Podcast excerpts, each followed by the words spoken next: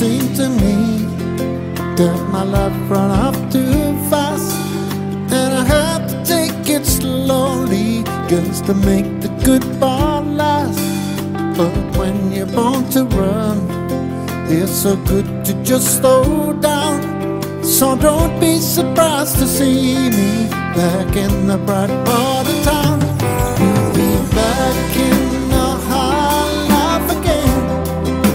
Welcome back to the Chris Williams Podcast Hour. Once again, thank you for joining us, and what a podcast we have in store for you.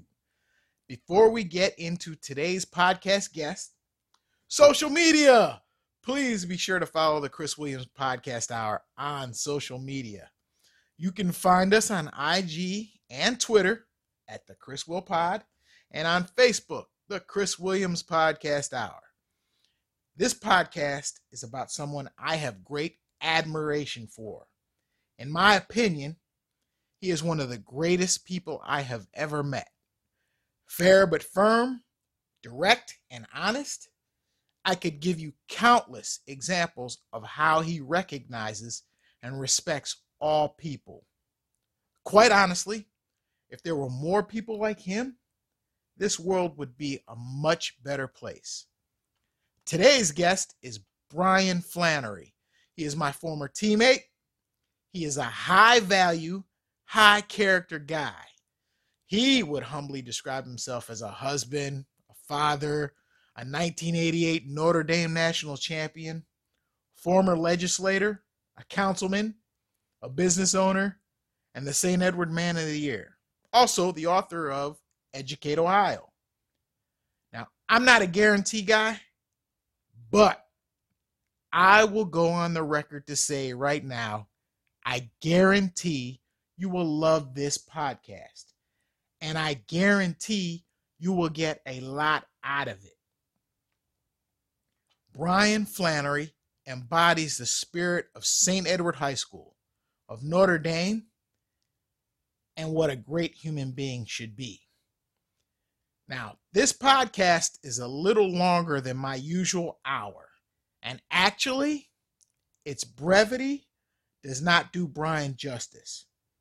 So I ask you to listen to all of it, however you can, whether it's 15 minutes here, 30 minutes there, a chunk at a time. And if you have kids or family who want to achieve something, you should probably take the time to sit down with them and listen to this podcast. Listening to this podcast gives me chills, but it also reminds me why I got into the podcast game. This is the Chris Williams Podcast Hour. And there's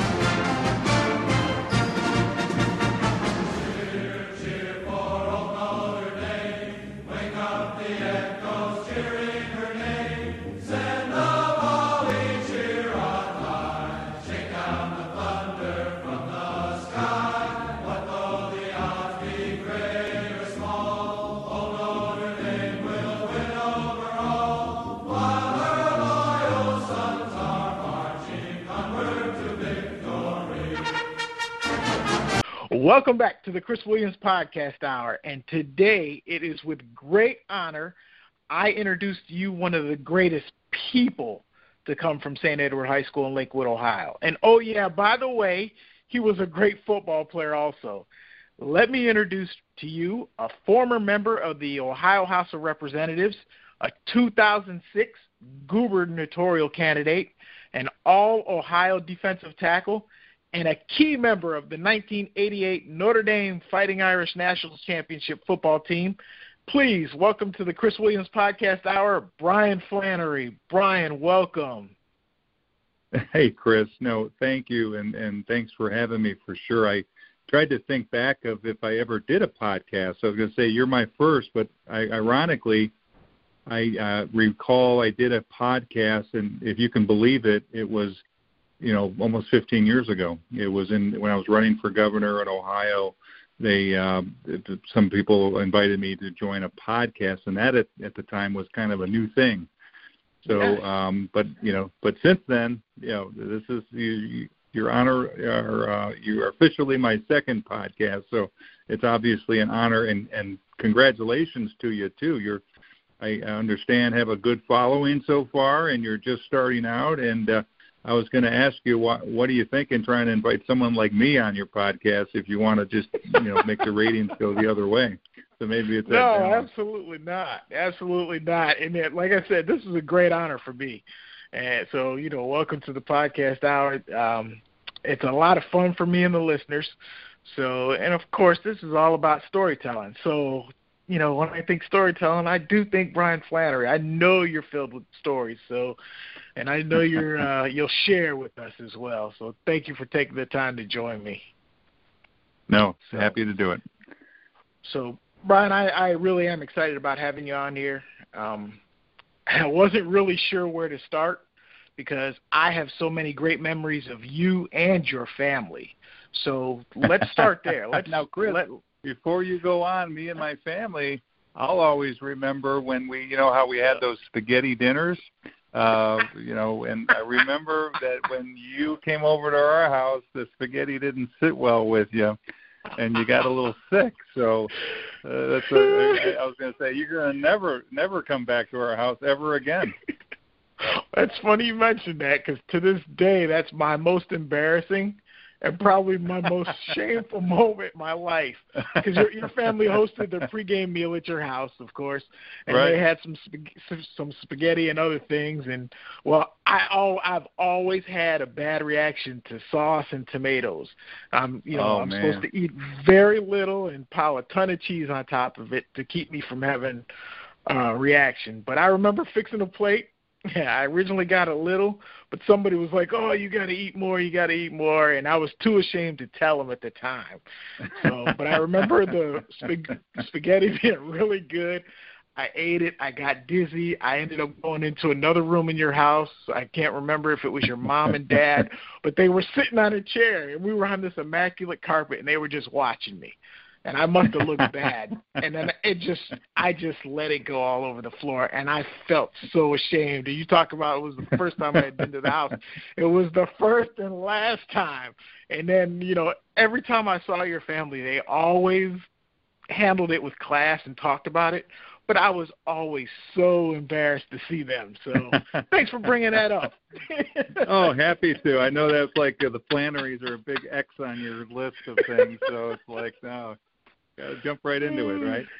Yeah, exactly, exactly. So yeah, so Bryan, so tell us about your wonderful family.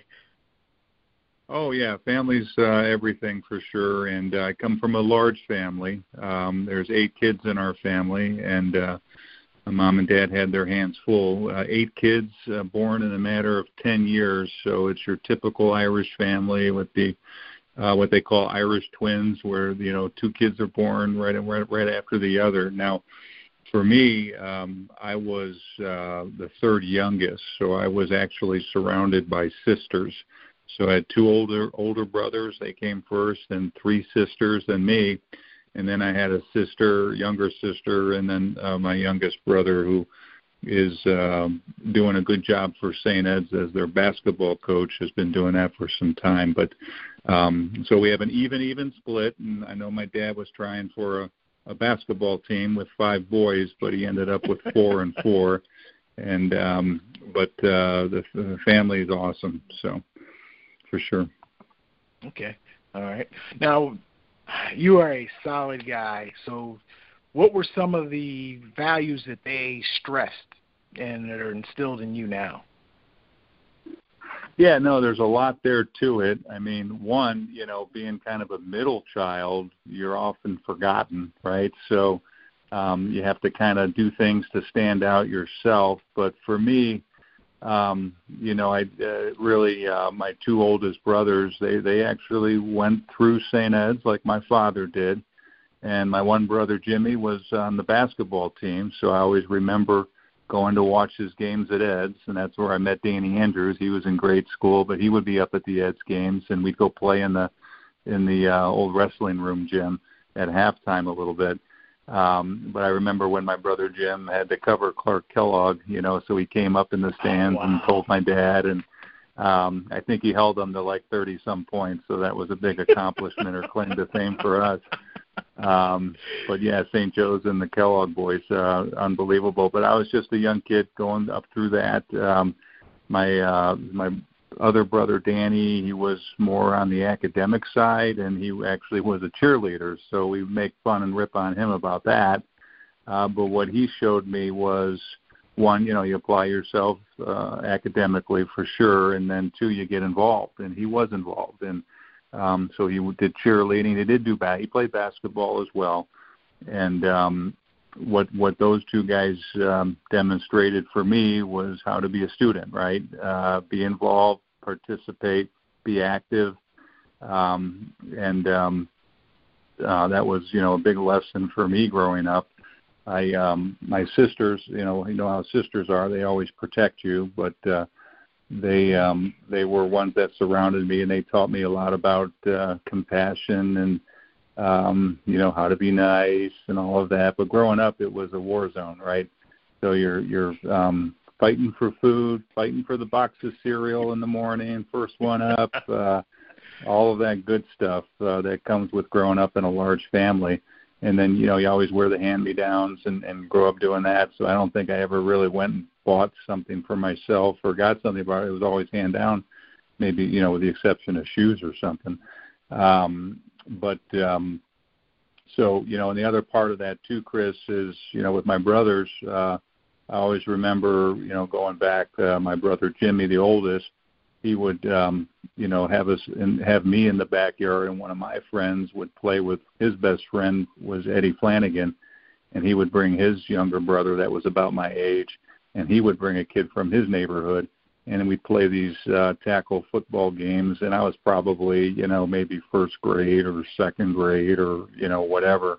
Um but i i do remember you know that and then also in our um at our home in our backyard we had this kind of setup where we shared a driveway and we had this basketball hoop um that was almost like uh uh, not a half court, but it was pretty large. So we would get some pretty uh, vicious games uh, going with oh, the wow. brothers. But you know, as a kid growing up, you watch your older brothers play, and then you're old enough and you start playing with them, and and and the beat goes on. So, a lot of lessons, a lot of stories uh, growing up in that environment. Um, but uh, certainly um, is invaluable to me.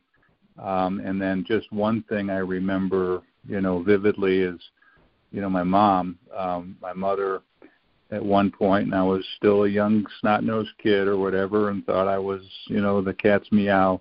But I remember she sat me down one time, and just sat me down and said, "Listen, you know, you can do anything you want to do. You can be anything you want to become. Um, you just got to apply yourself, and you know, I believe in you." And it was that talk that she had with me that really, you know, got me thinking and saying, you know what, I better listen. Um, and um, uh, try to make sure I apply that. And um, you know, with all the uh, accomplishments that I've had, I would never have done it, Chris, without the help of my family, my brothers and sisters, and my parents.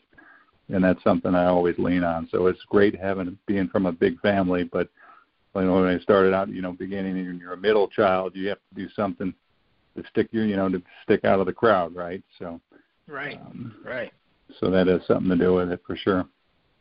Okay, that's awesome. That is awesome. It's funny, you know. It, probably at the time, it didn't seem like you know a lot of words, but as you've gone on, what your mom told you, you know, that's invaluable and probably seems like the world. Yeah.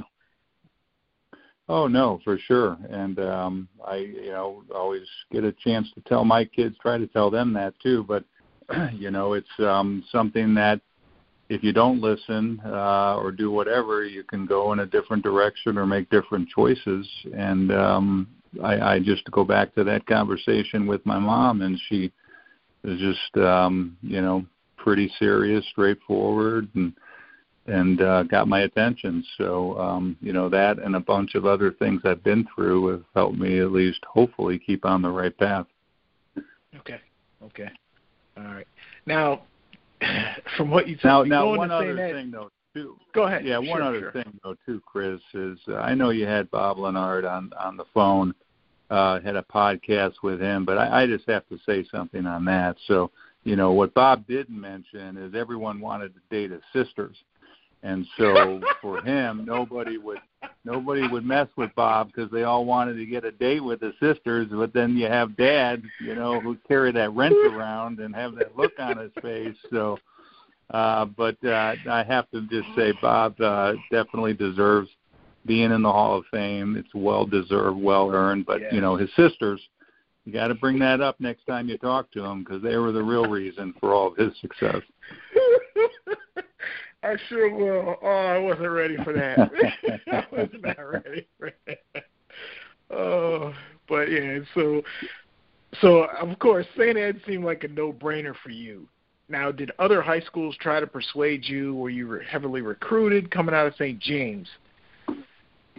Yeah, no, and I did. I would like to just, you know, with St. James, and I know you mentioned you brag about your team. I think at Annunciation, right? Um, And how great they were, and um, you know, I, I just have to throw out some names to you. So when I was in seventh grade, when you were bragging on your seventh grade team, um, you know, my the t- kids, some of the kids on my team um, at St. James, you know, Kevin O'Keefe, first team All State, offensive tag, offensive guard, went on to Michigan State. Uh, Yes. Chris Mobley, you know, unbelievable running back that led the the charge that's footsteps that you followed in. We had Bill Benno. We had um, Ed Stoll, who was, uh, I think, a Hall of Famer track superstar at, at Eds. We had this guy Chris Petras that went to Ignatius and Yes. was a Division One football player, and other players, other teammates from that team. And that team was unbelievable in stacks. So when you talk about Annunciation, I say, well, with that talent, uh, now Mobley, to his credit, is he went out and even recruited some guys like Bill Benno, and we also had a guy named George Haruvis who played for Northwestern, Division One football player. So Mobley was the perfect GM, and got all these guys together his eighth grade year uh, for St. James. And and what the the crazy thing is, knowing that team with all that talent, is we didn't even win the West Suburban um, Oh, wow. which was just insane. Yeah, with all that talent, and um, but uh, th- those guys definitely were always a big influence for me, and and you know my friends from from seven, you know from from St. James. Um, just some great people like B.J. Flanagan, John Jeffers, Tommy Davern, I, you know Johnny McGowan, all these guys, and Dan Murphy. I don't know if you remember him, but he had played at Eds, and you know rest in peace for him and, and Kevin O'Keefe too. But it's Yes. just um, some of these when you think back to those days, um, just the the friendships you have and, and the success you had. Now, when I was in eighth grade, we went undefeated, um, and I know you guys were unscored on. We had you know St. Mark's score, you know got a touchdown on us, but that was it, and uh, we had a, a- good fun team uh, back in the day. But I couldn't believe that seventh grade year is we had all that talent, and uh, we we didn't even win the West Suburban, so that was something else. Yeah. So yeah, you know, there's there's competition everywhere, and you know how that is. You you Oh yeah. you know you're you're the big guy, and where you and then you end up going to college, and you hear the stories, and everybody has the exact same story. So it's pretty Right. much the same Yeah, as when you went sure. to, went to St. Ed's. Everybody was good. How are you going to Yep. stand out? So that's Right. perfect. No, That is sure. perfect. But yeah, so and I, I like to ask the guys that come here because I get so many people that talk about talk to me about recruiting and how to get your kid recruited and the parents. So you know you were a big time player. So you know first of all, let's let's talk about you going to St. Ed's. Uh, like I said, it seems Sure. like a no-brainer because you had the history. But did other schools try to persuade you to come to their high school? Yeah, no, for sure. I mean, um, and then people, what's your secret or whatever, and just tell your listeners that for me, um, the secret was my parents held me back for 10 years. So I was actually uh, 24 in eighth grade, and some people would argue that or whatever, and what's his birth certificate or whatever. But no, I'm uh, in all seriousness. Um, we had a um, St. Ignatius obviously was interested. Um, uh, in St. Ed's, it was really a choice between those two schools for me. And uh, I did go visit St. Ignatius, and you know, like that school, we had a family friend named Joe Rochford, who um, was a big Ignatius guy, and I remember him taking me to the Ignatius basketball games, and then out for hot dogs and things like that. And it's all, it's all in good fun, but um, you know, my best friend actually chose Ignatius, uh, so um, you know, to one, um, you know, go the other way. But for me, as you mentioned, it's kind of a no-brainer. Uh, my dad went to Ed's. My two older brothers went to Ed's. Um, then you got the GM, Chris Mobley, who's uh, a freshman at Ed's, and some of the guys I grew up with uh, were there. So it was uh, probably an easier decision for me to go to Ed's, and um, it was, you know, in terms of recruiting, I would say I was recruited, but you know, you have the coaches. They go to your games and watch them. They watch, go to your basketball games when you're playing and watch and say hi or talk to you or whatever, and that all goes on. But you know, really the the, the thing of uh, that I, you know, you see today's day and age of parents being actively involved and what can you do to get you know uh, get noticed or whatever. And you know the, i go back to like my brother eric and kids um that are you know looking to become basketball stars and what do i got to do whatever. He just says have fun be a kid right? Um Right. you can work hard and you can do those things but don't over sweat it. I mean things will happen and you'll find your niche uh for sure so um for me it was uh, ed's was a no brainer just because of familiarity growing up and going to I remember going to the state championship when I was must have been in second grade or whatever. That was back in '76 um, when uh, Ed's played Moeller, you know, and and watching that game. And I just remember being cold at the game, but I I remember it and remember going to it and what an awesome experience that was. Uh, unfortunately, Ed's came up short, but that's something that sticks with you. Yes. Okay. All right. Awesome. So, talk about your four years at St. Ed's, socially, academically. Of course, we'll get into athletics, but talk about about what you took away socially and academically. Well, it's um, you know socially, academically. I mean, um, I think everything's there for anyone um, that goes to Ed's, and I always tell people this that if whatever, and I tell my son this, he's a junior there, is that it Ed's has all the tools and resources you need to become whatever you want to be. Um, but it, you have to take advantage of it. You have to step up and and and take some risks uh, when when you're going through that. And I think uh, for me, um, I a lot of people knew that I was focused on wanting to go to Notre Dame. Notre Dame. Um, that was um, a, kind of a lifelong dream of mine growing up. My father went to Notre Dame, who and he was a captain of the bowling team for Notre Dame. So uh, he was not athletic by any means. Um, but um, he went to Notre Dame. He was president of the Notre Dame Alumni Club in Cleveland.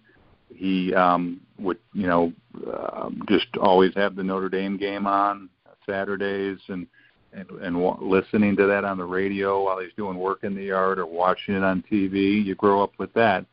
Um, and then, um, you know, my brother Danny, he went to Notre Dame, so he was more of a student and um you know and so i saw that and said wow you know i you know i can i can do that too. You know i can apply myself academically and um and you know get in that situation. I always remember too uh at st ed's with i had um uh, my counselor at the beginning. My freshman year was a lady named mrs kelsick. And you know i told her well i want to go to notre dame you know and here's this little freshman guy telling her that, and she, you know, would tell me about how she was a counselor for the Golics, and and she said, I told, I'll tell you what I told them is you need to focus on your academics. Um, you know, sports is temporary, and you're, you know, really going to be judged on whether you can, you know, how smart you are. So focus. Uh, my suggestion for you, Bryan, is to make sure your grades are great and um, you get involved. Um, and if football or sports or whatever gets you there, that's great too. But that you let that be kind of a secondary thing.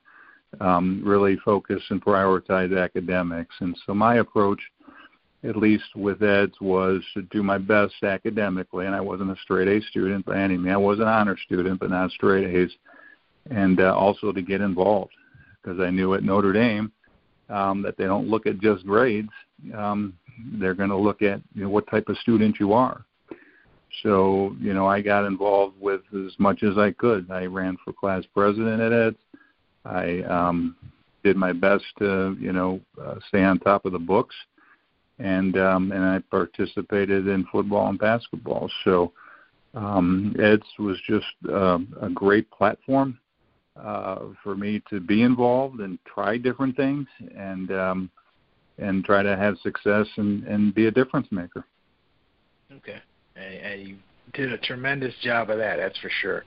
So, you know, you, you talked about going to watch the Moeller game uh, when you were younger, and you talk about some of the experiences your brothers had and your father. How was your experience different or similar to you know what you heard from them? And then you know because you know the first hand experience is always a little different from you know what you hear secondhand. But how is yours similar or different? No for sure. And then uh, definitely different chris as i was the only flannery at the time to play football. Um so you know my brothers didn't play in high school. My father didn't. Um and no no uncles did or anything. So that was kind of a big a, a different different avenue of approach.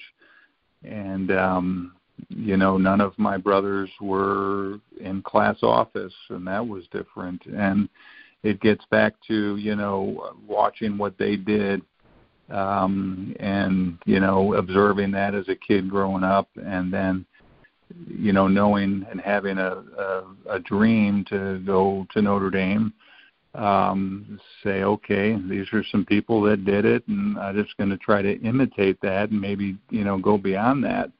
Um, and when the time comes, maybe I'll go there too.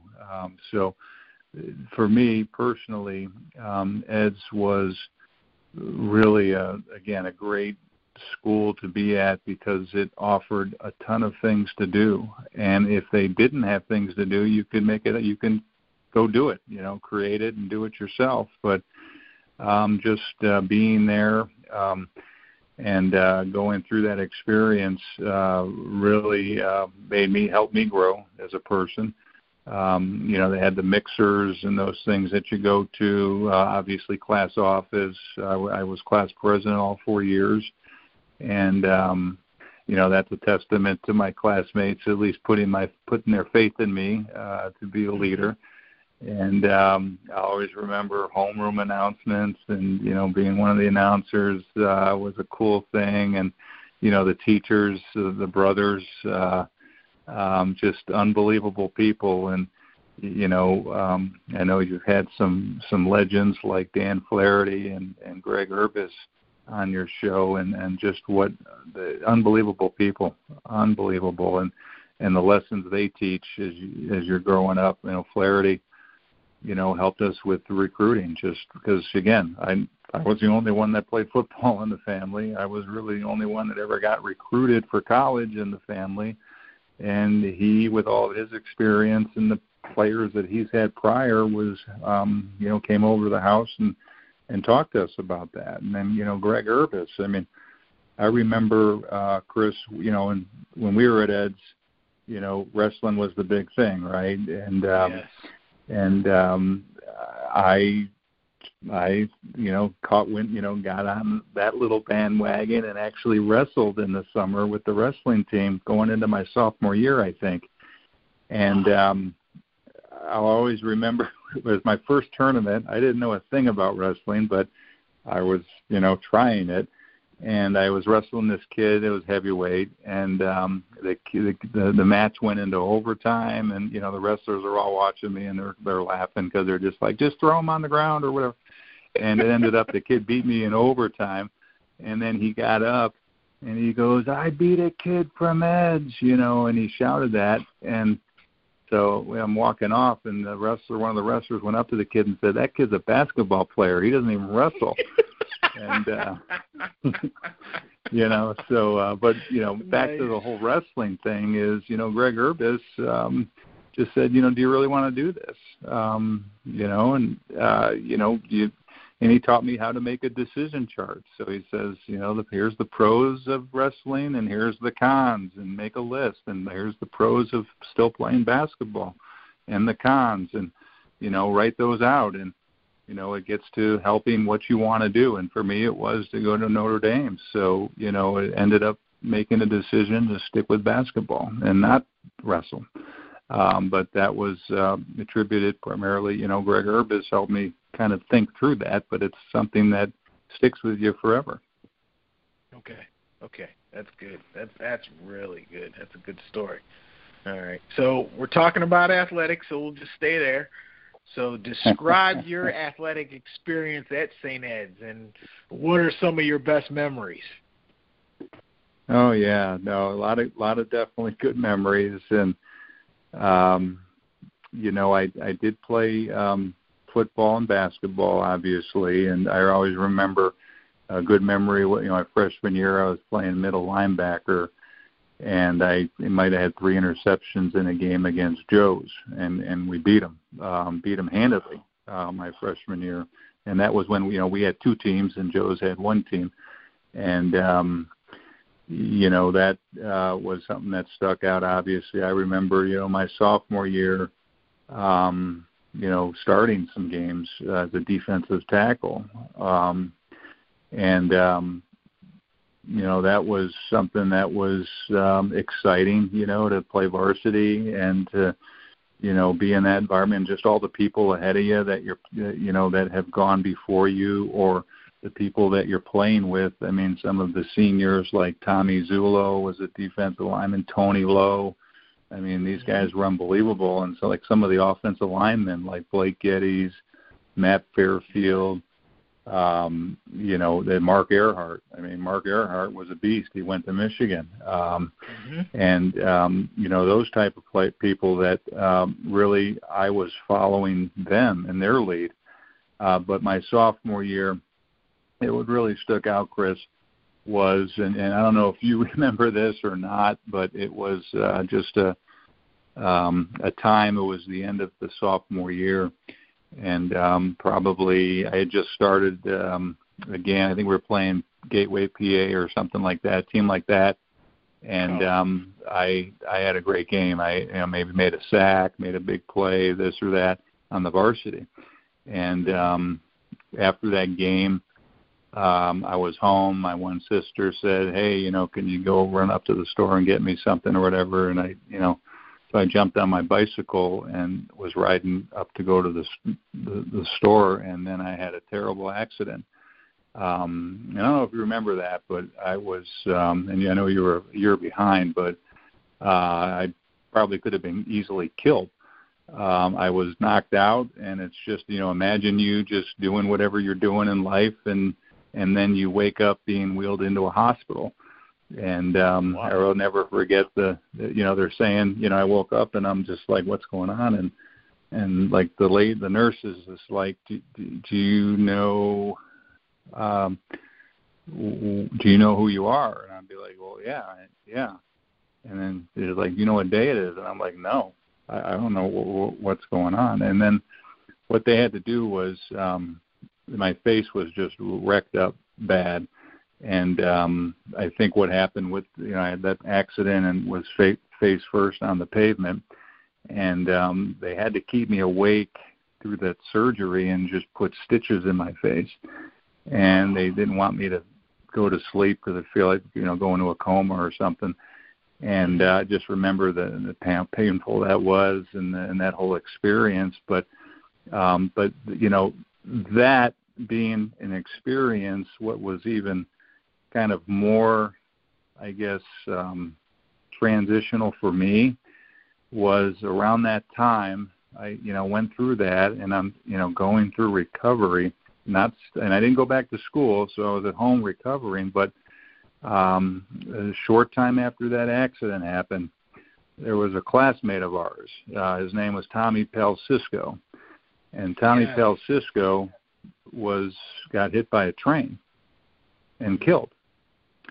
And uh, I, you know, got news that a classmate died, and I was like, "Well, who?" And is it Tommy Cisco? I was like, "Who's Tommy Cisco?" So I didn't even know the kid. I didn't know him well.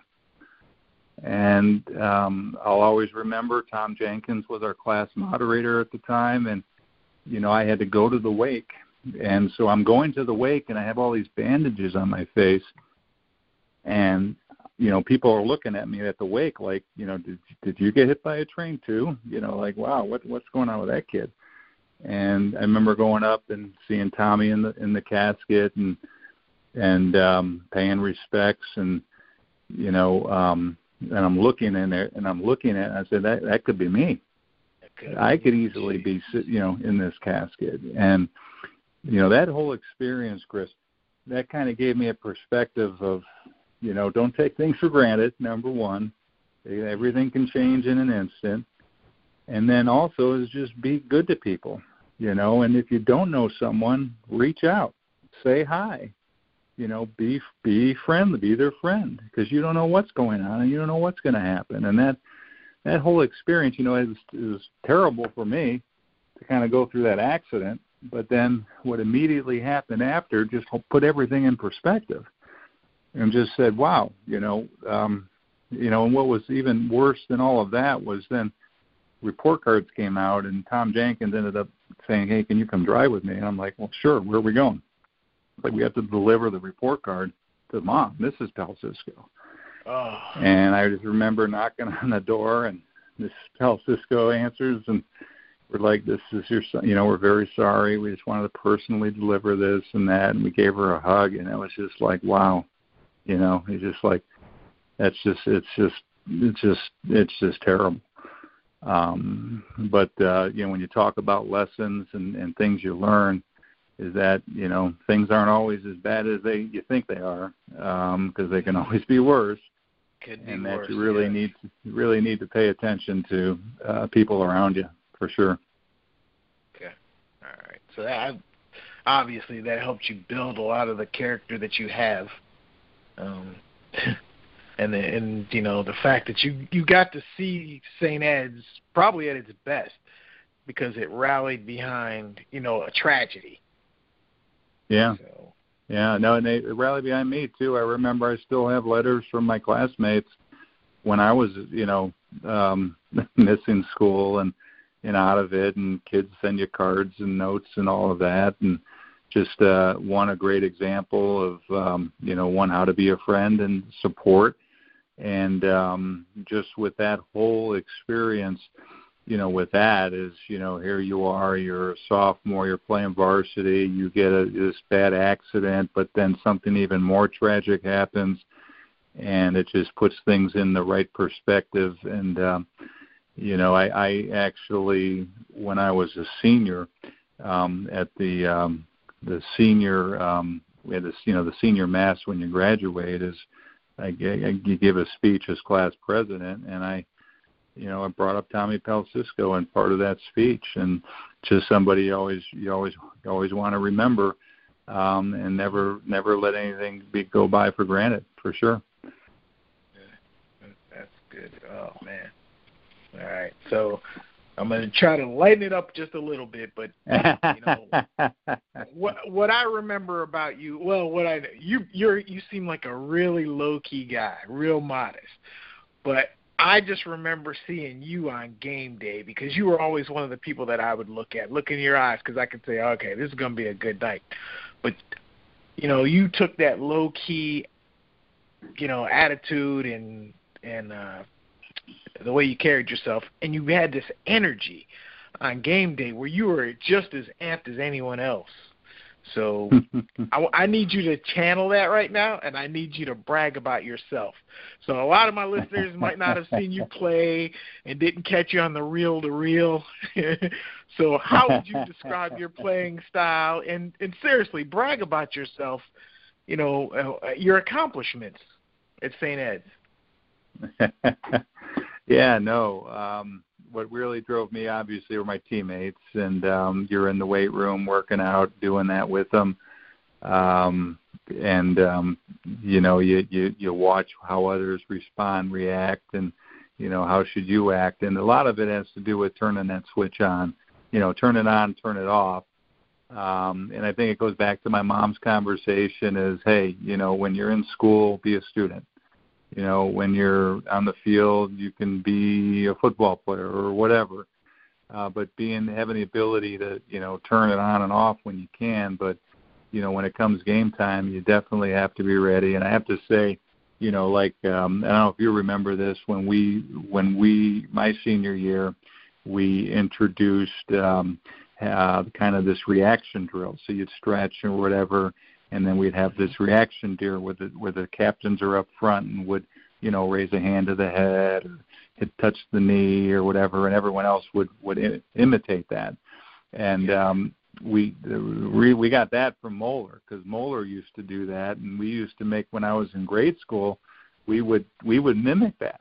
We would do the reaction drill in grade school. I'm like, you know, let's bring that back. Let's let's let's uh, do that and have fun with it. And uh, okay. you know, when it comes when it comes to playing, um, uh, come to playing ball, you have to be a beast. And you, and I guess my style was you you have to work hard and prepare. So a lot of it was the preparation. But when it's game time, you just have to have that attitude, the attitude of no one's stopping me, and good luck if you try. You'll need you know ten people to block me um, if if you want to try to stop me. Um, but it's uh, it's that whole mindset, and uh, obviously having experience from playing varsity for let's say three years, um, two years coming in. Um, you know, again, Chris, when we were going there, I mean, we had all that talent my sophomore year. We had must have had uh, over ten guys get Division One scholarships from that team but we were a 500 ball club, and there was just no respect. Um, and so the next year, of course, the great Al O'Neill comes in um, and switches the style to a pound and ground game. Um, and, um, you know, the defense had to be, um, you know, make sure the other team doesn't outscore you or whatever. And one of the most proud things I have is our defense um, and when you think of it, our defense was really a no-name defense. I was the only returning starter on that team when my senior year, and um, oh, everyone else was there in their, you know, for starting their first year, and, and I'm sure we weren't ranked uh, anywhere um, in the area. Um, and there was always there was uh, an article going into my senior year that was in uh, one of the papers locally that said the you know the Eagles landed and it was really a story and it had actually my picture was in that paper where I was on the ground and this is when Mayfield beat us in the playoffs and they were basically writing St. Ed's off saying St. Ed's is just they're they're done um and I use that as as a kind of a motivating influence driving force and what what I you know um wanted to do was get all my teammates together and this was where all the seniors that were going to be seniors, and you know, great players like Danny Andrews. Uh, but there were a lot of other great leaders of seniors that we at the house, and we said, well, let's decide, write down what we want to do this season. You know, well, we want to beat Ignatius, right? We want to have a winning season, right? We want to do this, we want to do that. And we wrote, wrote down these goals as seniors that this is what we want. We want to continue the legacy and not, you know, be, you know, regarded as um, you know, Eagles landed. Forget that noise. So we um, really made a conscious effort, and we would, you know, on Sundays we'd um, run at Stinchcomb Hill um, in in Cleveland, the big huge hill that we would, you know, do running. We'd, you know, working out and all that stuff together, and it really set the course for that season. And you know, uh, that team, that defense, uh, still holds the record for the fewest points allowed in an entire season. It was, I think, 39 points, and that's my most proud accomplishment of, of that and my teammates. But you know, you have to have uh, obviously a desire, and you have to put that work in because it doesn't just happen overnight. And I think um, you know it's a testament to my teammates and and uh, us deciding that this isn't going to end um, and wanted to set the stage. So we did make the playoffs, went into the second round. And I always look back, Chris, but one of the things we, we didn't write down was to beat St. Joe's. And I think, you know, we might have taken them for granted, um, you know, before the season. Um, you know, it was because my freshman year, I mean, we crushed them. And, and then my senior year, that was the team that knocked us out. Uh, and they were the only team that they beat us in the regular season in a mud bowl six nothing, and um, and we got them in the playoffs, and, and then they they they knocked us out. So um, I don't know if that answers your question, but that's um, just some recollection. No, it, it from, definitely from, does. From it, it it definitely answers that question, and you know from the uh, I always tell people I I learned the most. I got a lot from Mobley. I learned from Farmer, even though he was there before me, but Mobley. Yeah, Calvin. Danny Danny Andrews used to be like a wealth of knowledge, and I could I just watched his work ethic and his dedication, yep. and, and I you know I tried to channel that. I, I couldn't be Danny Andrews, but I, I tried to, the best to learn from him because you know in your class, your entire class yeah. was like that. I I look back on your senior year and think how much better it it should have been because that was a talented group of kids, it, it, and mm-hmm. not only talented, but everybody worked hard. And we should have beaten St. Joe's. I know we we lost to them the first game at St. Joe's, and you know yep. there were mistakes made. I dropped a pass. I was wide open. They put me in a fullback for the first time and just told me to run this pattern. And next thing I know, the ball's coming at me. And I, I remember that it was a wet night, but no excuses. Yeah. We should have won that. And I remember going into that playoff game and how felt I how good I felt because I thought we could beat them. But they just that yeah. that night they just made more plays. And uh, you yeah, know, they, they made some big plays at Dalton Wallace, yeah.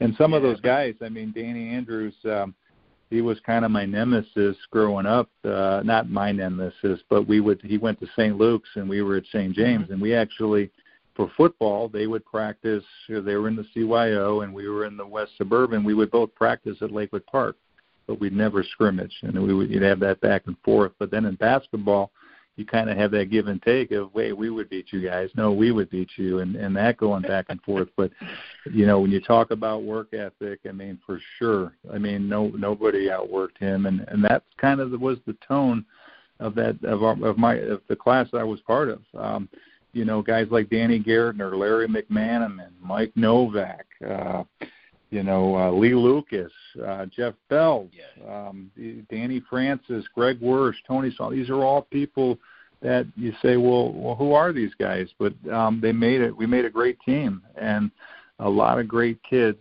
um, that really um, we got together and said, you know, they're they're kind of counting St. Ed's out. Um, they, you know, they have this story and this Ed's all they graduated everyone. They only have that Flannery and Andrews back, um, and and they're not going to do anything. And that's kind of been the mode of operation or Ed's ever since. Is they would always reload.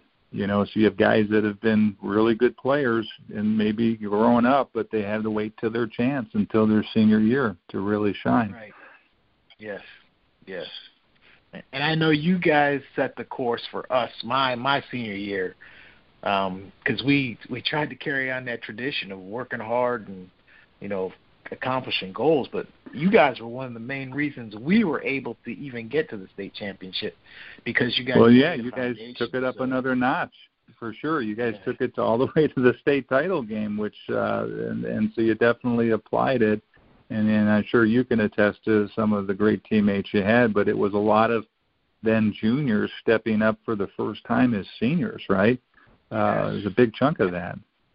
Yes, absolutely, absolutely. All right. So you have a great career at St. Ed's, and eventually go on to Notre Dame. So talk about recruiting your senior year. who was recruiting you? What was it like? You have any good stories about coaches showing up or you know calling you or talking to your family?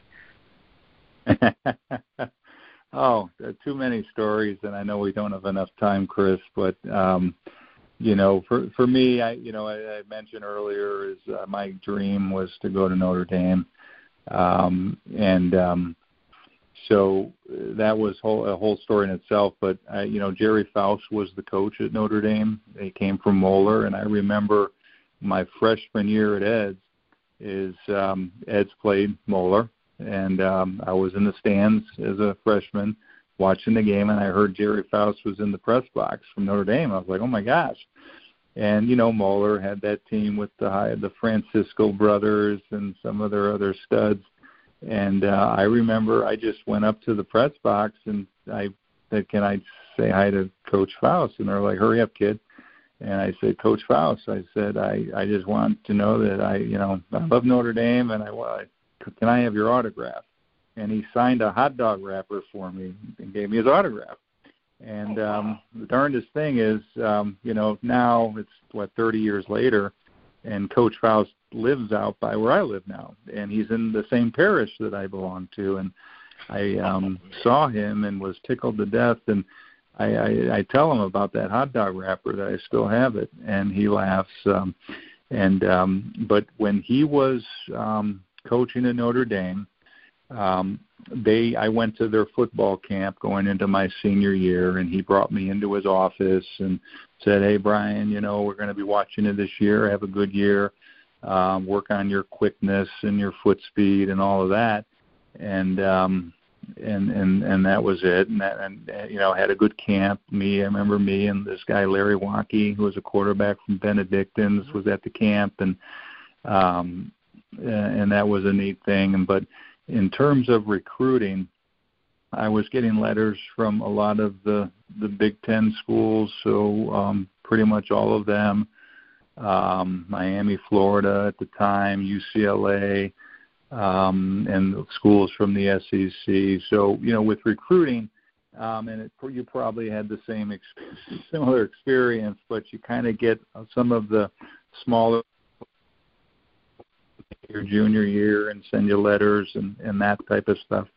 And uh the military academies and all of that. And um just a ton of stories from the whole experience. And that was where coach flaherty was invaluable because my parents never went through it.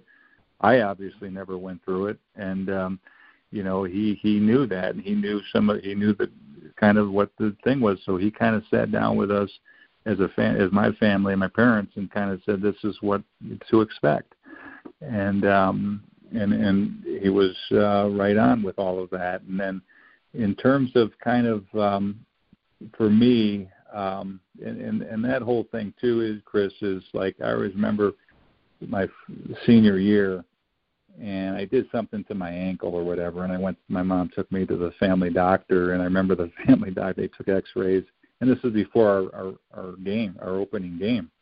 Um, oh, wow. And they said, you know, Bryan, you, your football season's done. your ankle's broke. You broke. You have a hairline fracture, and you're not going to be able to play football. And I'm like, screw that. I'm playing. I don't care what you tell me. I always remember going in and telling Al wow. O'Neill, and Coach O'Neill. He's just kind of like, you know, he's his typical self, but he's kind of like, well, okay, well, tape it up or see what you can. And I'm like, I, I want to play, coach. I don't care what the doctor says. He says, well, well, put your put your equipment on and bring the team out for practice. And I was like, what the hell? I'm like, put my equipment on. I, I, I have a broken ankle, but I remember suiting up and when I maybe sat out drills or whatever. But I always remember going in that opening game and I, you know, had my ankle taped up good and all of that, and ended up, you know, getting through it. Um, and then you know with a with a hairline fracture you kind of just grin and bear it as you're going on. And that's what I did throughout the season but it was like one of those things that know Neil didn't care. He's just like well if you can play play great you know and just get the team out here and let's do it. Um and um so that that was uh, you know uh, kind of an example of uh, Coach O'Neill and his philosophy is you guys got to beat the yes. heck out of each other so when the games come it'll be a breeze. Okay. Nice, nice. But yeah, Okay. back to that recruiting and stuff. So I, um, as as you know, and you've been through it yourself, but uh, had to narrow down your choices, and then so that year was kind of Faust uh, announced he was resign he was stepping down as a coach in Notre Dame. I remember watching it on TV. It was the last game, and this was when Miami Hurricanes just beat the snot out of Notre Dame, and it was embarrassing. Um, and then Holtz, after right after that game, said, I, "I'm stepping down as the coach." And I was like, "Oh my gosh!" And um, and then they introduced this guy named Lou Holtz, who I had no idea who it was, except that they were recruiting me from Minnesota. So I was getting letters and information from from Minnesota, and um, they then announced that Holtz is going to be the new coach um, to to replace Gerry Faust. So when that happened, Chris, you know, um, I took it upon myself and I um, wrote Holtz a letter, and I still have the letter today. But he um, basically said, you know, uh, Lou, you know, Coach Holtz, you know, congratulations on being named the coach. Um, I, you know, just want you to know I love Notre Dame and um, would love an opportunity to play there. And um, you know, I, I, um, you know, basically that was the theme of the letter, and I sent it to him, and never heard anything. But then, when I went on a visit, they invited me to come visit. I went on my visit with my dad and my mom, parents, and the kids. So it's just uh, a lot of interesting stories from that. But I remember when we got to go in to see Coach Holtz, um, he brought up the letter he said, Bryan, you know, um, you're you know a great player, all that, and we'd like to offer you a, a scholarship here, and and I have the letter you sent me. Um, and so when he was saying that, I know my dad. I look over, my dad's ready to say, "Well, tell him yes. Tell him what you." You know, I didn't say yes or anything, but I just said, "Well, thank you. We'll think about it." Right. And um, you know, but you know, Michigan uh, was on top of my list, Ohio State, um, and then you know, going in to meet Bo, Coach Bo Schembechler. Um, I always remember going into his office, and um, he um, basically said, you know, Bryan, you know, we um, we, we think you're a great high school player, and we think you'd play and start as a sophomore at Michigan, but you'll be an offensive guard. We'll make you an offensive guard and um, Wow. which I never played offensive guard, but Mm-hmm. um, and he said, "I understand you want to go to law school." And at the time, I was like, "Yeah, I'd like to go to law school." And he said, "Oh well, I just want to tell you, if you come to University of Michigan and you stay and you graduate, that all you'll need is a letter of recommendation from me to get into law school, and I'll give it to you." I was like, "Wow, that's pretty. That's pretty impressive." Uh, and Michigan was obviously a great school. Um, a funny story. Um, we have a shared driveway at our house, and our neighbor's Ohio State guy, uh, Joe Ward, and um, we it was one winter night, and um, the, this uh, Ohio State was over my house, and it was Earle Coach Earle Bruce uh, was the coach, and uh, so he was in our our living room, which you were in, and just kind of going through saying hi and you know we we we really like to come for a visit to Ohio State and it was a real snowy night and my neighbor comes over on the knocking on the door and saying who the hell's parked in our driveway? And tell him to move the car right? So we said coach bruce can you go over and tell the, our neighbors that it's your car and can you move it and so he he went along and went over and our neighbor just had about had a heart attack that you know Earle Bruce was knocking on his door and it was his car uh, but no, no, you know, Uh. you know, Nick Saban, Nick Saban, he was at Michigan State at the time, and he was Mhm. recruiting me. And um, you know, what a great career he's had. But he was in our house, you know, doing his recruiting thing and and all of that. So just a lot, a lot of great stories, as I'm sure you have. Yes, that's good. That's good. I know you used to ride me about going to Notre Dame, and I just look at you like like you're crazy. But you know, I was a USC fan growing up, so I wanted no parts of Notre Dame. And my mom made me go to a, a Notre Dame football camp, and I will never forget. So I, you know, I ended up having a really good camp, and uh Coach Stock took me in to meet um, yeah, Mike Stock. Coach Faust, yeah. Coach Faust, you know, I met them and we talked about scholarships and all that and blah blah blah. But I remember uh Bishop Harris. Do you remember Coach Bishop Harris? Yep, absolutely. Yep, yep. So he, well, first of all, he the the entire camp. The only thing he talked about was was you. He talked about what a great player. He's like, how you gonna, you know, come to Notre Dame and and you know following this guy's footsteps. This is a great Bryan Ah. Flannery's a great player, you know. But and, it- and it was funny just to hear that. But the other thing was he found out I was a USC fan. And oh we my god! on the gosh. Practice, oh, it was he rode me the entire time. But then he got somehow he was able to get this little thing that played the USC fight song, and we were stretching and just standing. And he comes up to me and he starts playing the song, and I'm just like, "What is that noise?" And he, he's like, "Hey, Williams, you know what that is?" And I'm like, "No." He goes, "That's the USC fight song." He goes, "You know where I play it from?"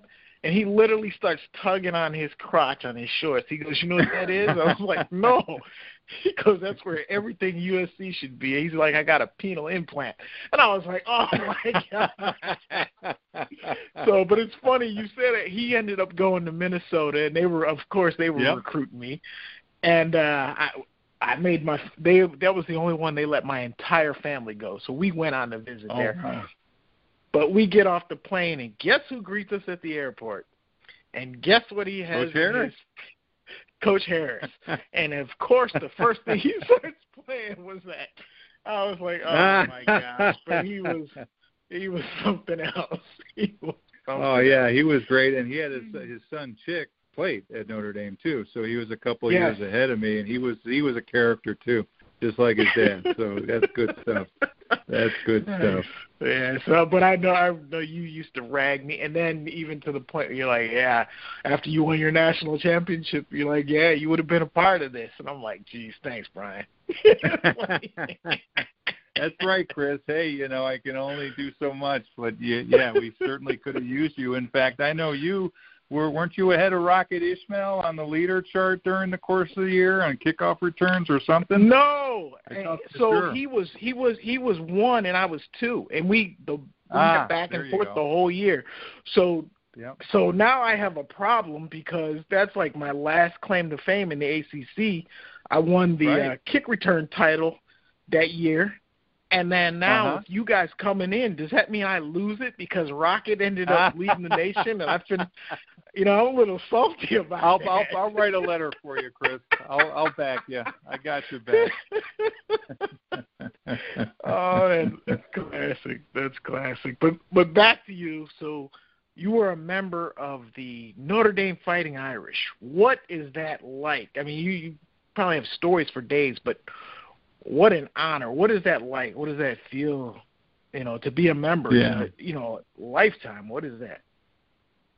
Yeah, no, it's um something that, you know, if you can just, you know, Irish Catholic kid, um grew up listening to Notre Dame on the radio.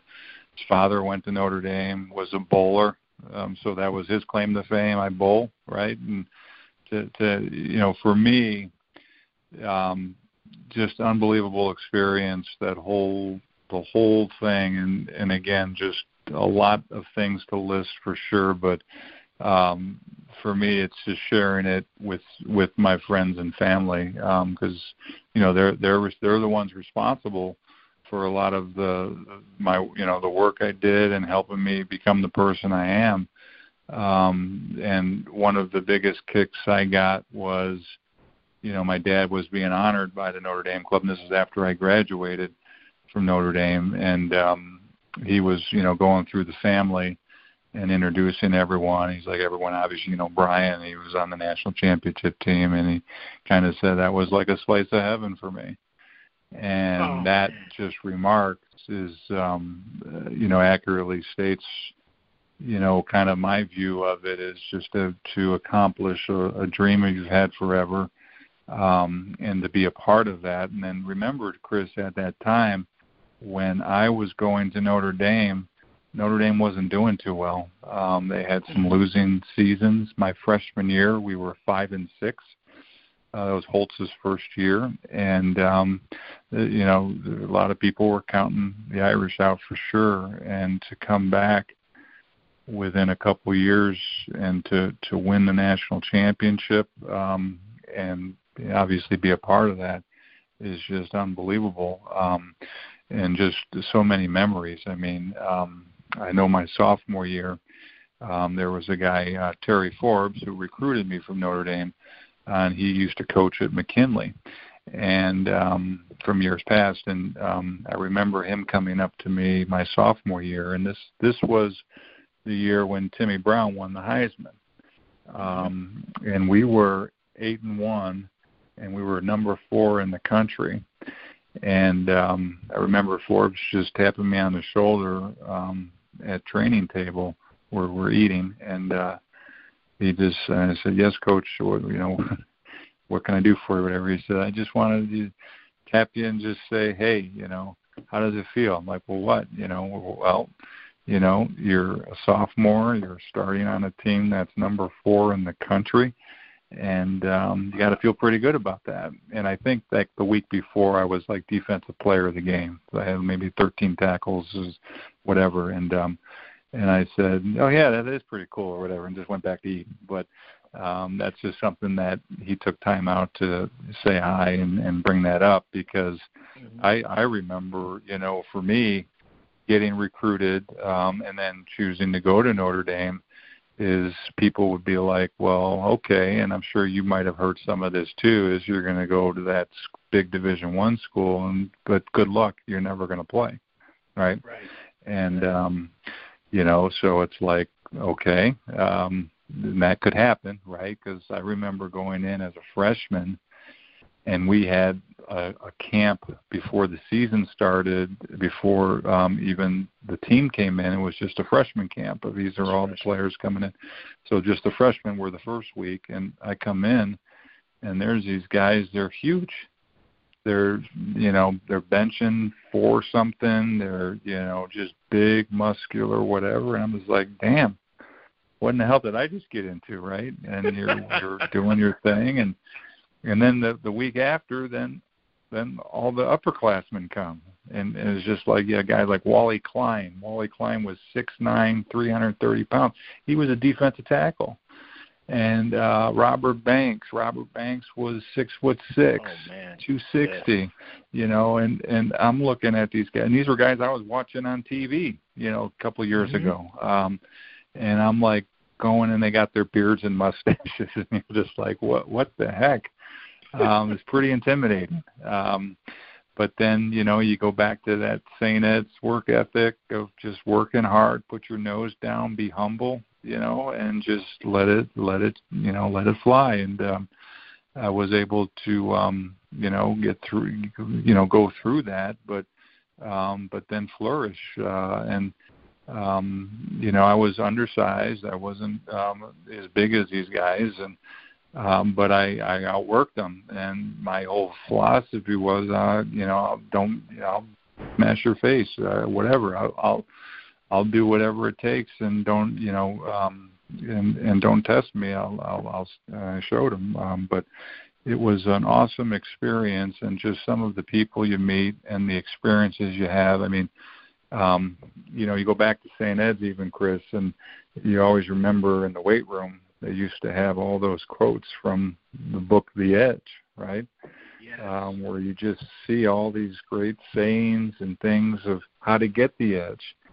And um, and then when Holtz was announced as the coach at Notre Dame, I he had a quote I looked at. It was in the weight room, and it was from Holtz. Uh, and his quote was, "Don't tell me how rocky the sea is. Just bring the damn ship in."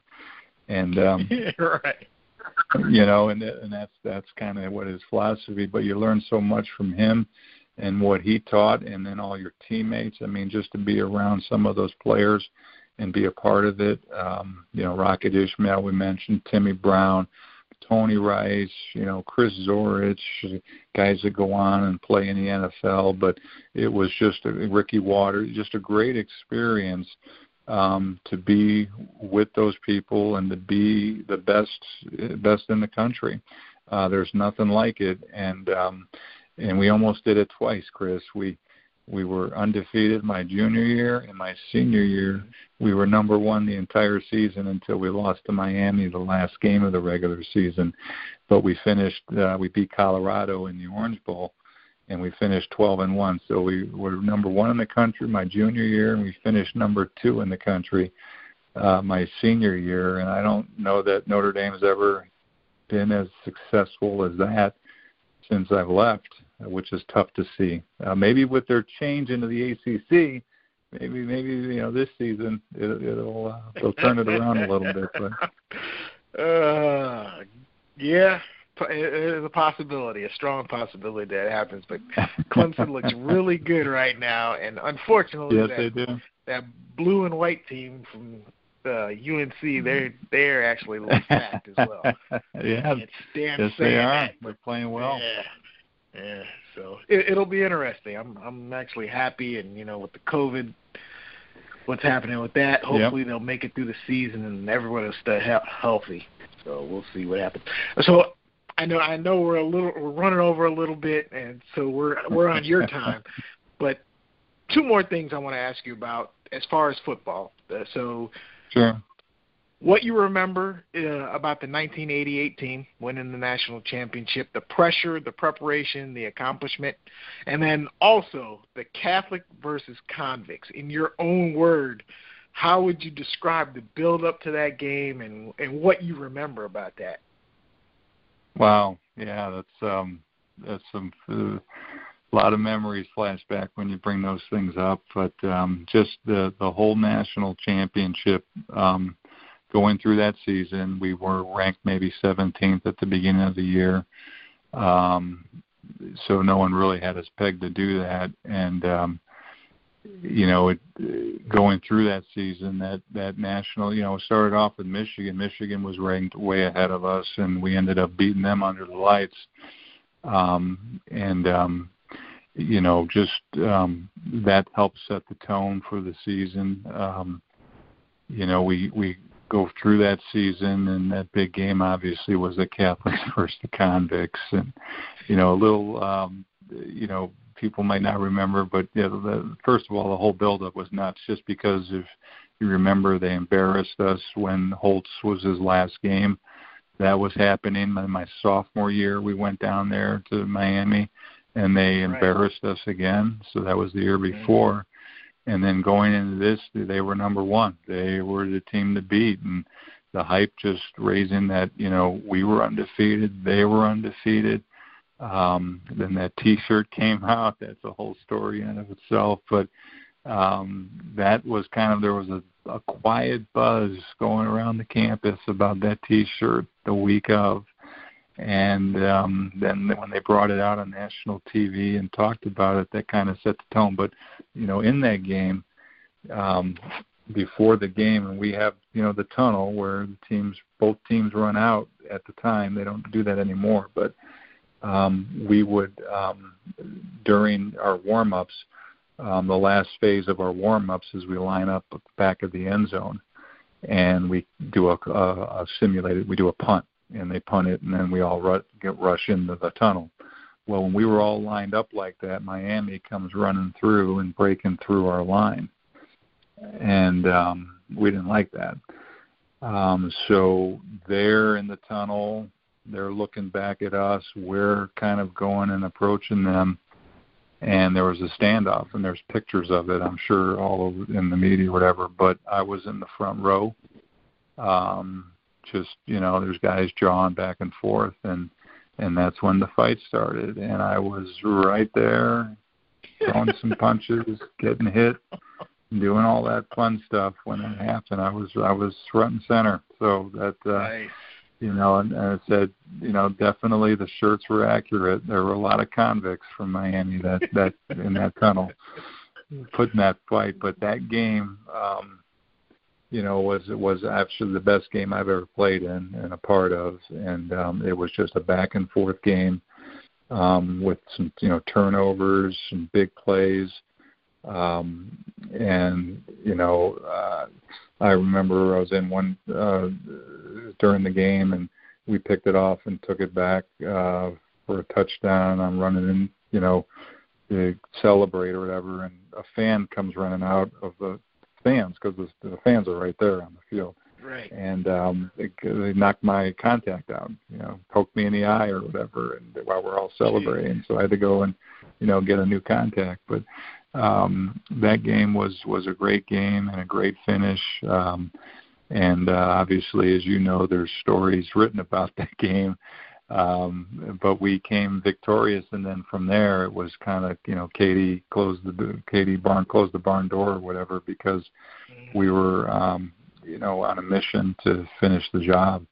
Um, and you know we went through that season, and um, you know, and this was not an easy schedule, so we end up, and you'll remember this because you're a USC fan, but we were undefeated and we're playing a team called USC that was undefeated.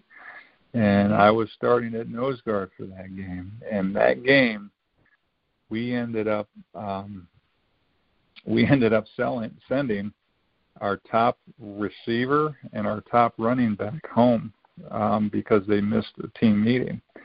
And so the little story behind that was before we were heading out to USC, we had a team meeting, and when we're in the locker room, you know, getting ready before the team meeting to to get up and you know pack our stuff up in that on the on the chalkboard they had when the team meeting was. It said four four mm-hmm. o'clock, and then you know a few minutes later someone crosses it out and it says four thirty and then it crosses out again and it's back to four and it, so that was all going on. So there was a bunch of us maybe 30 guys walking down the hallway to the team meeting and we walk in the room and Holtz is up there and there's some there's not all these there's not a lot of guys in the meeting but there's maybe you know half the room filled with with half the team. The other half comes walking in and Holtz just lost it. And he just said if you if this has got to stop. I don't care what the excuse is. If anyone's late again, you're done or whatever. Now, uh, so we go on, we go on the flight to to Southern Cal to California, and we right when we arrive, we got to go to your rooms, drop off your you know your stuff, and then come for a team team meal. So we we do that. We we land. We get on a bus to the hotel. We do that and go we were going to the, the team dinner, and everyone makes sure, damn, we're, we're going to be there on time. Well, who doesn't show up for the team meal? Ricky Watters or Tony Brooks. So Holtz is just beside himself, and so he he calls a team meeting, and Ricky and Tony are there uh, finally for the team meeting, and um, he's just basically Holtz just ripped into us again and said, "I told you guys this," and you know, you guys decide what you're going to do. And then I remember Frank Stams stood up, said, "Let's send him home," you know, and then you know everyone's like, "Yeah, yeah, yeah." And so, and so then in that game, Chris, we were we were uh, USC was favored to win, and you ta- you Oh, wow. tap that tap on that we're sending our top running back, our top receiver. They're not even dressed for the game, and that set the stage for just an unbelievable, unbelievable atmosphere um, playing in their stadium. And I'll always remember, um, and and you may remember this, is Tony Rice um, took an option down the sidelines and and ran to to open up the scoring. So he scored a touchdown on an option to to kind of break things open. It might have been the first. It was on the cover of Sports Illustrated that play of him Mhm. running down the sidelines, and we're all high fiving, and you know, great job, whatever and and then I hear timeout, and I'm like, well, why? What are we stopping for? And you know what happens after you score is you have the extra point, and who's on the extra point team? I am. I'm one of the linemen on the extra point team. So all I hear is, "Where's Flannery? Where's Flannery?" And I go, "Oh shit!"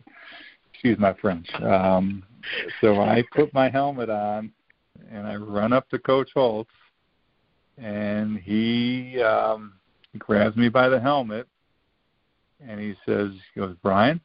And I say, "Yes, sir." He goes, and I'm ready for him to lay into me, Chris.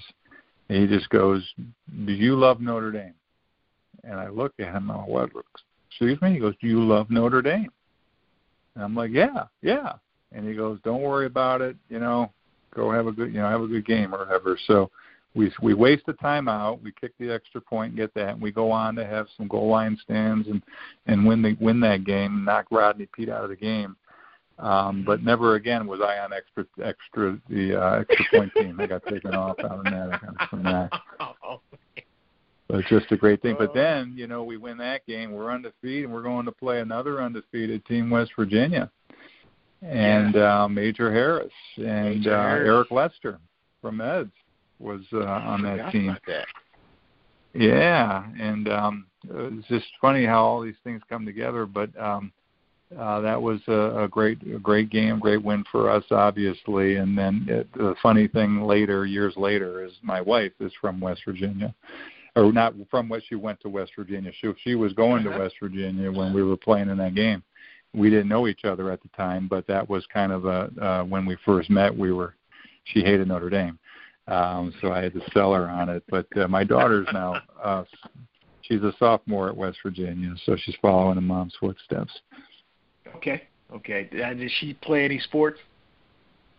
Uh, she played basketball for Hoban because I'm in the Akron area, and she and what the neat thing about um, what what she did is at Hoban they were 23 and 0, uh, and at, at Notre Dame we went we won 23 straight games, and they- they got knocked out in the in the uh, basketball tournament. But um, just uh, so proud of her. She tried out for one of the club teams at West Virginia and made it um, but she decided, and we talked about it, just you know, hey, just focus on school, get acclimated. So she is not playing sports uh, right now, and she did do basketball, and she was a cheerleader, uh, like her mom was uh, back in the day. And um, uh, so she's she's doing that, but she's she's not cheering now, but that's what she did. Gotcha. Gotcha. All right. And just quickly to wrap this up, I know that you know this is I could talk to you all day. You have great stories and I always enjoy listening to you, but you end up going from athletics into politics. So Sure. describe that that transition and you know how, what did you like what could you take from your athletic careers and put into politics? Oh yeah, no, there's so much um similarities too. It's just one you kind of you got to work hard, you, you know. So in politics, you got to have a ground game. So that's kind of like going door to door. You have that ground game. The air attack is like mailings and being on TV and radio and doing things like that. So there's a lot of similarities into the approach and how you kind of attack it. Um, but then, you know, the other part of that too is the whole politics of politics of people positioning and and um, you know uh, getting their views across and and and all of that. And it's so there's you know similarities at least with that too, because when as you move up in the ranks, as you know in football, everything gets more technical and specific. So like when you're at eds in grade school you're just playing and doing going that hole right? And then in high school it gets a little more refined. But when you're in college they film everything and they critique how you're stepping how your hand placement is and technique and all of that. And then in politics it's the same thing. As you're in it uh, it gets more refined and more specific and more tactical and you have to become kind of a um, not a master, but you have to um, know how to adapt and, and apply that. And so football is is and sports is a great kind of analogy when you're going into politics. But um, you know, for me, um, you know, giving up sports and giving up football is is we we all have to give that up every once in a while. It's it's a tough transition.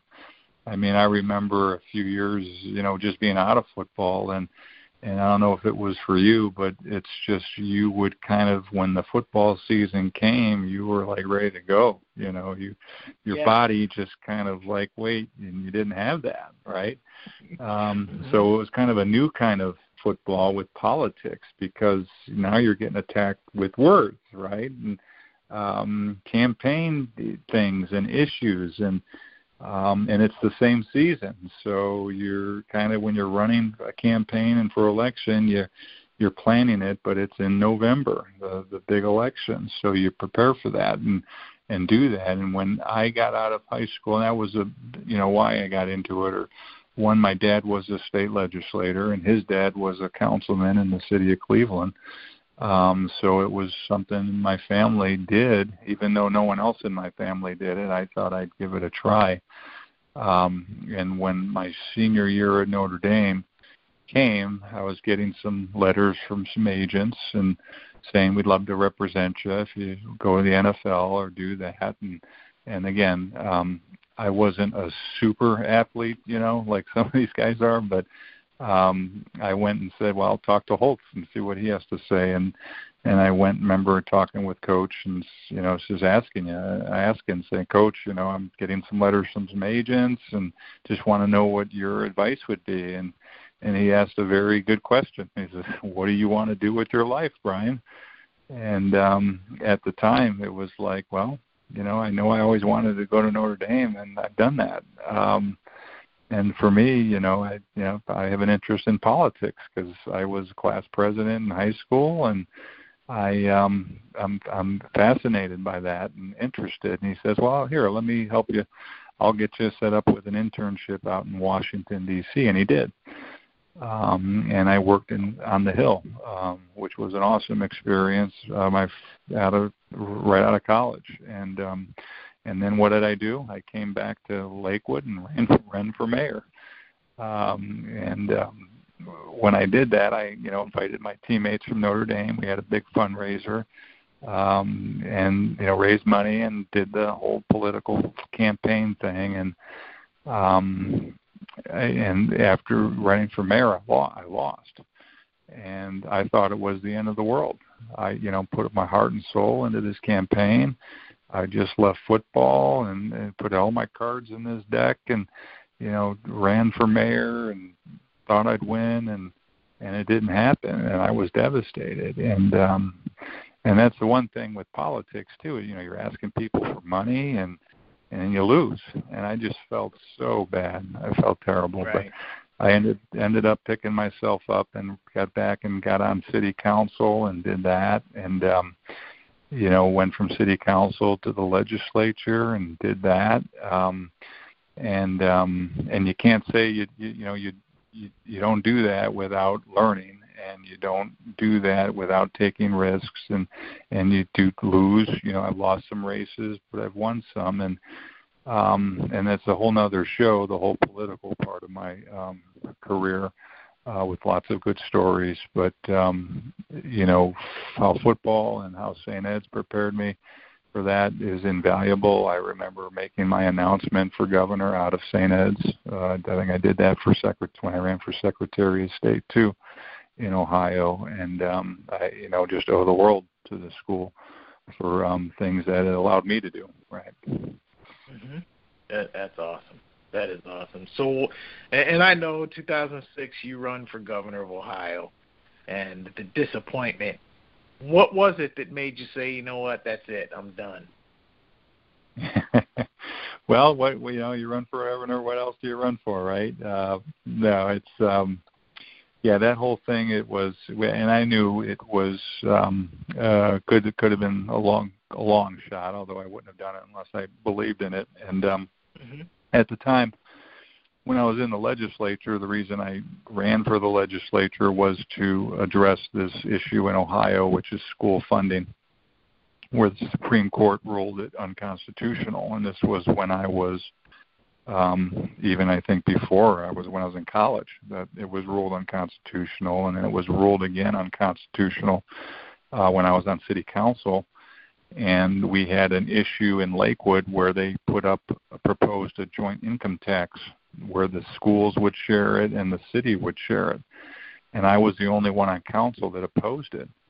And boy, you wouldn't you would have thought I was the devil. Um, they all these people come out against you and say, How could you oppose it? This is for the kids and and the problem was it was the how Ohio pays for education. Um, they rely on property taxes. So what they were trying to do was to somehow get the schools money and but the city didn't need it. The city it was flush in cash so why is the city saying well, you know we you know we need some money too? Um and that's why i opposed it. I said schools you might need the money but sorry the city doesn't. And um and so I opposed it. But when I ran for the state legislature, it was to you know come up with a solution to to fix Mm-hmm. how schools are funded in Ohio. So that was kind of my mission.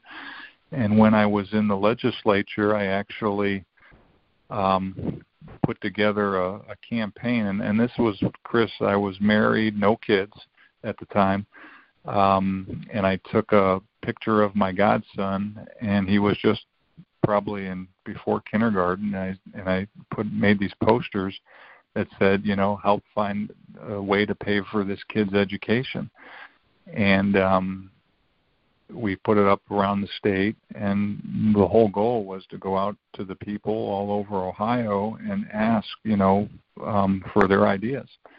You know the system's unconstitutional. It doesn't work. And so i put the time uh, and effort into understanding school finance in ohio and what can work and actually um, i got um, you know great ideas. We gave a thousand dollar reward for the person with, with with the idea that was the best, and we did that. But from that came a bill, which I introduced in in the legislature, which would fix school funding, and um, I was part of the Democratic Party, and the Republican Party, as today, was in control, and they would not even hear the bill. They wouldn't even let me have a hearing. Um, and so um, that was kind of like, okay, this isn't working. So what can you do? And then I remember going and meeting with um, one of the teacher unions um, at the time, one of the one of their presidents, to go over. Um, this is a plan. You know, it fixes the problem of school funding. It would address all, all the issues that people are having, um, and it won't rely on property taxes too much. And what do you think? Can I get your support? And, and they said, no, we're not going to support you. I'm like, what are you talking about? What do you mean you're not going to support this? And they say, well, we, we think it's better to put our resources against supporting uh, the candidate for governor because we think that'll have a better chance since the Democrats, you don't have any, um, you know, the, the numbers to get the votes.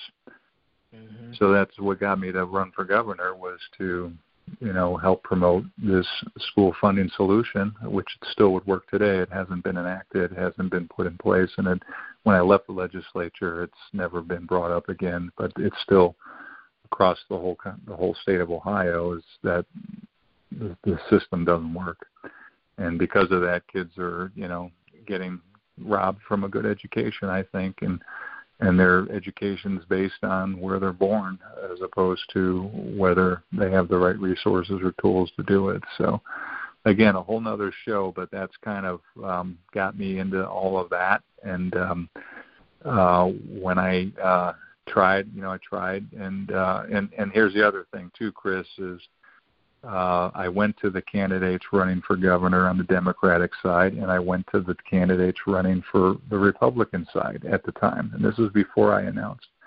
And I asked them, please take this issue, take this this solution. If you have a better one, great, but please take this and make it part of your platform.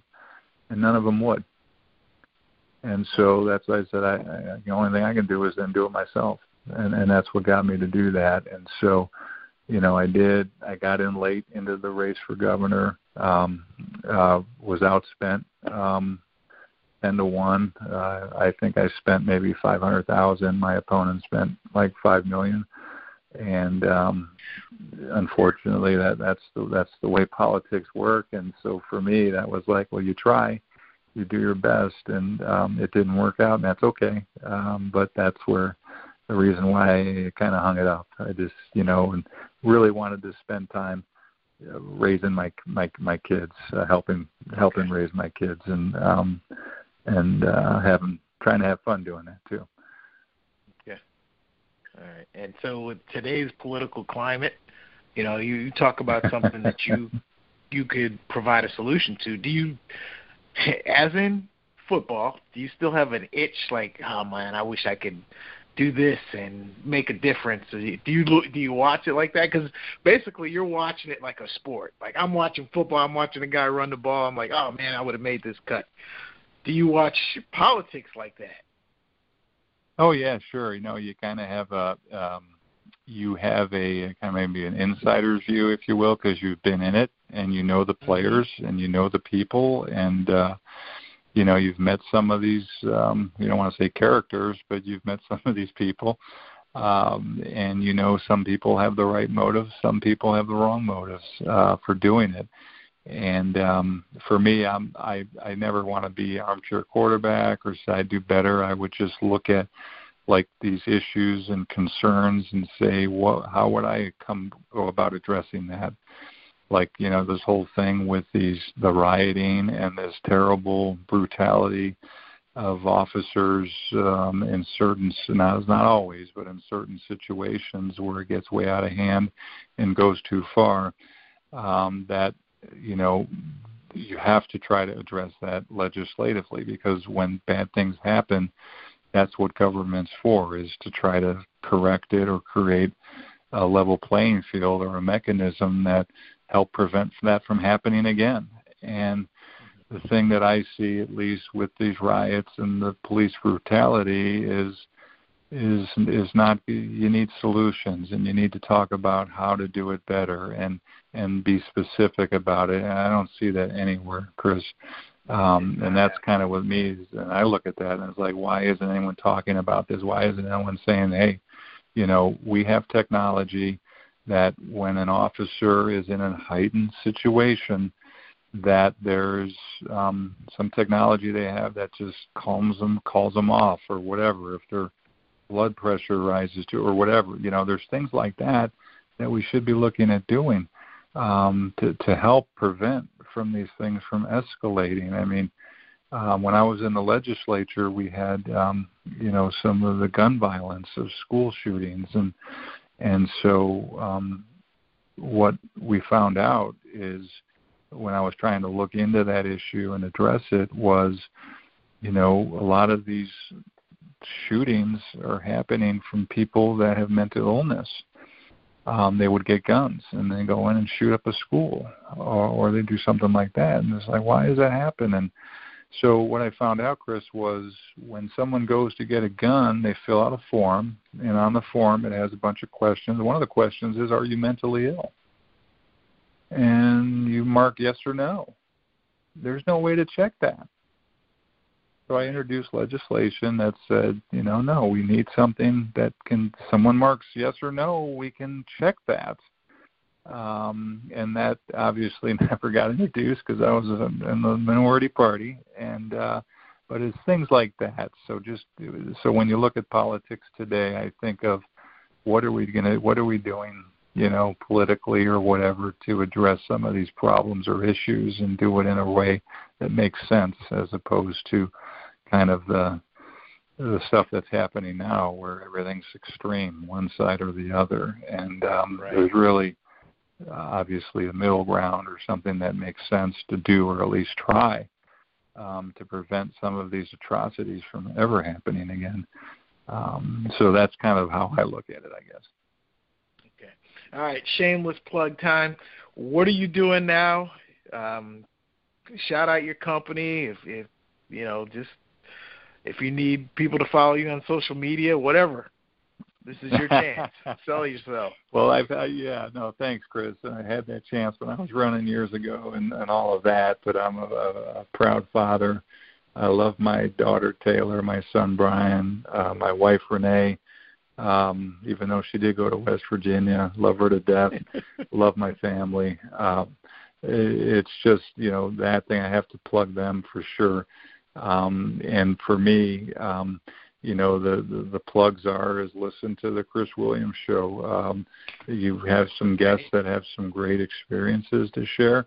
Um, they should listen to that more um, and do it. I have to plug, I guess, my brother. He's a coach at St. Ed's. Got to plug his podcast and his thing, what he does. Uh, he does some great things on his end. Um, so what I do now, I work for um, Anthem Insurance, uh, and I work with unions. So I uh, help provide insurance and health, meaning health insurance, which is another issue, but provide health insurance to labor funds and unions. And um, I've been doing that now for the past 16 years since I got out of politics. Um, so um, it's something that I uh, feel good about in terms of uh, helping people reduce their health care costs and address their health needs. And um, it's something that um, has provided a, a great career after politics and after football, and something that they uh, uh, work hard at every day, obviously. Awesome. And once again, what was your what is your brother's podcast? Um, you know what? Um, his podcast is um, oh geez, I should I should know it right off the top of my head. Um, and you caught me off guard on that one. Um, but if you give me a second, I'll find it for sure. But um, his his podcast that he has, um, it was based off of a book that he wrote, uh, which chronicled his one of his uh, state championship teams, and now it comes back to me. It's worthy of the jersey, is uh, Okay. uh, by Eric Flannery and Tim Smith, and it's basically a podcast where they talk about coaching and they talk about their philosophy of basketball. So always a, a, a good listen um, when you hear, hear listen to some of that to get a view. And he's obviously a very successful coach. Now I do have to say, Chris, that you know uh, when he was growing up, I was one of his first coaches. So anything he teaches that's good, I taught him that. And when he makes mistakes, he's the worst coach ever, and I never taught him that. So I was like, coached him when he was in football, starting out in basketball. We coached one of his rec teams. So uh, I guess that's my big claim to fame now, right?